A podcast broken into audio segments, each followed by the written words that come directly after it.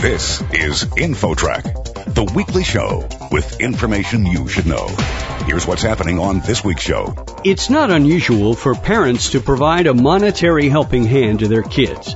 But a recent study shows that today's parents are giving their adult children a staggering amount of financial support. Subsidizing their cell phone bills, their rental costs, helping to pay down debt, which turned out to be twice as much as what those very same people were putting into their retirement accounts. Then, as the seasons change, so does the rate of gun violence. A crime analyst compares the shootings during hot and cold weather. It doesn't matter what the temperature is. The number of shooting victims that are inside is going to stay the same, but the number of shooting victims that are outside can as much as double or triple. Those two stories and more are coming your way on this week's show. InfoTrack begins right after this.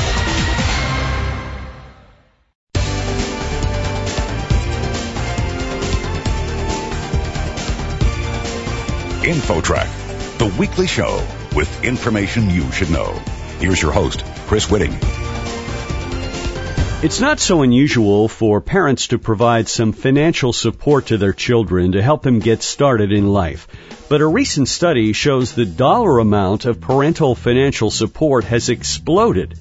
Here to explain is Ken Dychtwald, CEO and founder of AgeWave, which co-developed this study with Merrill Lynch. Ken, tell us what your research showed as to how much support parents are giving their kids annually now. Well, Chris, we've always known that parents, you know, support and provide a lot of care and love and financial backup to children, to toddlers. I mean, that's just considered sort of normal. That's just a part of the exercise. But mm-hmm. when we saw how much that was calculated to be back in the 1960s, the average cost of raising a child to the age of 18 was $25,000. Today, the average cost of raising a child to the age of 18 is $230,000, which is a lot. Yeah. But the real kind of shocker came when we went beyond the 18 year olds.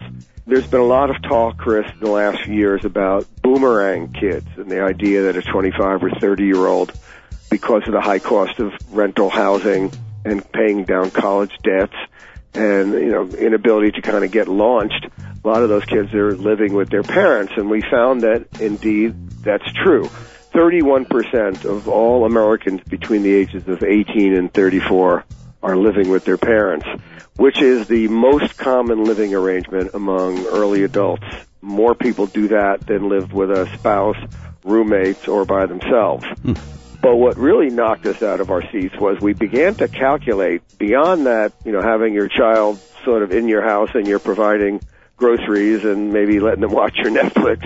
We found out that there were $500 billion in addition spent by parents on their adult children, subsidizing their cell phone bills, their rental costs, helping to pay down debt, setting the modifications, which turned out to be twice as much as what those very same people were putting into their retirement accounts, which was $250 billion a year. Yeah, I was going to ask about how that compares to the retirement numbers. So it seems like a lot of parents may be sacrificing their retirement years to keep their kids going.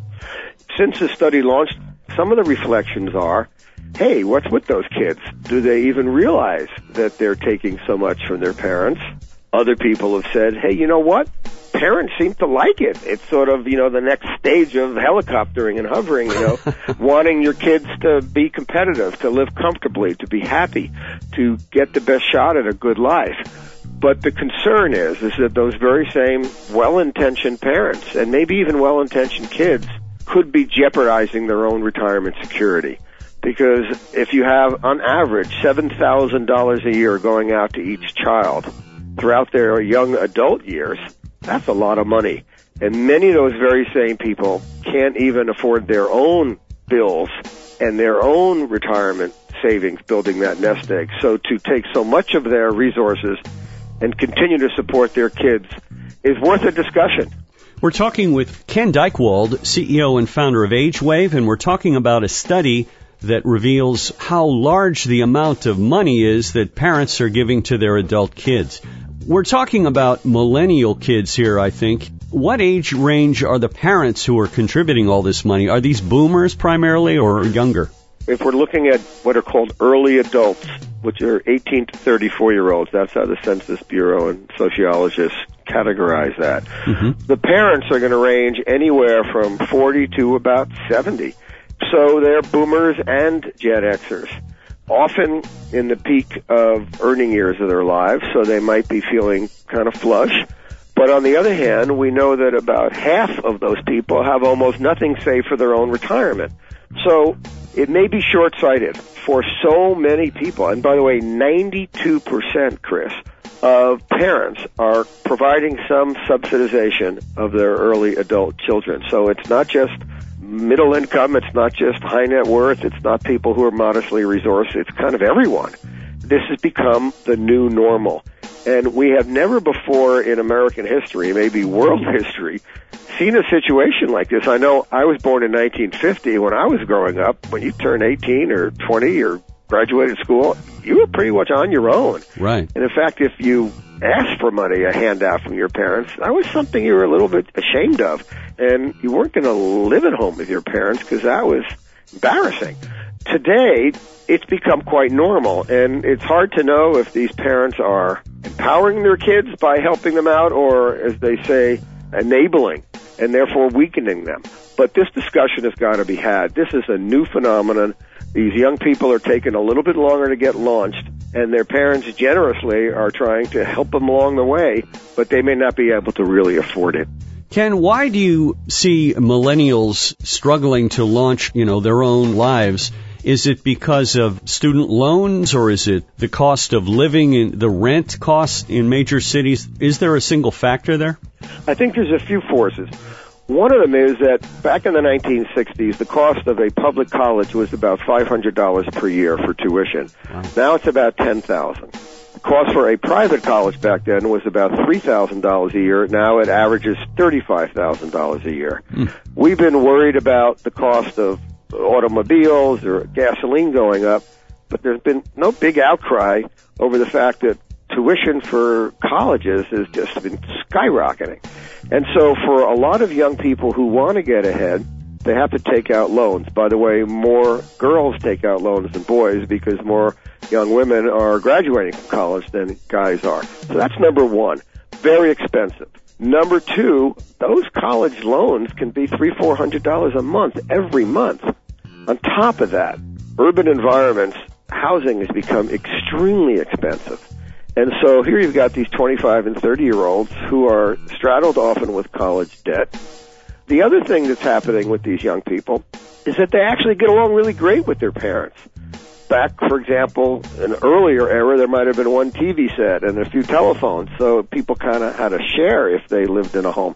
Now a young person can live in their mom and dad's home, maybe help with the chores, they can go in their own room and watch Netflix if that's what they like, and they can come and go as they please. So it's become more accepting and acceptable for young people to live with their parents. And guess what? A lot of the parents say they kind of like to help out. That may be just as big a challenge as weaning them off of this idea of continually helping their kids as it is a challenge to have these kids kind of get their umbilical cords cut and get out on their own. Do you have any advice for parents who might be listening who are thinking, hey, maybe I do need to cut back? Is there an easy way to do that? I think it's a series of discussions. First of all, I think if it's a single parent or there's a couple parents, to stop and say, whoa, just heard this program. Let me make sure I understand what's going on here. Are we doing that? Well, yeah, we are. Can we afford to? And when is the exit strategy going to come into play? We talked to young people in focus groups and they said, well, yeah, parents pay your phone bills and your health bill and your car insurance. That's just what parents do. So they didn't think that they were being mean by asking for that. They just thought that's a part of the parent project. So to answer your question, I think parents need to think seriously and responsibly about what they can afford so that they don't ultimately wind up in trouble financially and having to be a burden on those very same kids that they're trying to be so kind to. And there needs to be discussions between the generations. On top of that, in our study, 90% agreed that financial education should be taught in high school. A lot of the parents were saying, you know, we've tried to teach our kids. We're not even exactly sure how to teach them in this modern age. And social media is having a big impact on them. There needs to be some standard basic level of financial education so people can learn about managing debt and the value of compounding and living within your means, which is no longer that certain out there in our lives. So, a combination of taking stock, drawing boundaries, not just cutting your kids off tonight, but developing sort of a game plan so that in one year or in three years, and making sure the kids get that, and then being sure that they've got the financial education to be able to make wise decisions. Ken Dychtwald, CEO and founder of AgeWave. AgeWave developed this study we've been talking about with Merrill Lynch. Ken, if people want to learn more, is there a web address you could give us? ML.com, MerrillLynch.com, and slash parenting, and the entire report, and also some guidelines about how to have these discussions with either your parents or your children are posted for free right there on their website. No obligation. Terrific. Ken, thanks so much for joining us. Thank you. Thanks for having me. Next, when the temperatures rise, so does the rate of gun violence. That story coming up. Don't go away. InfoTrack will be back right after this.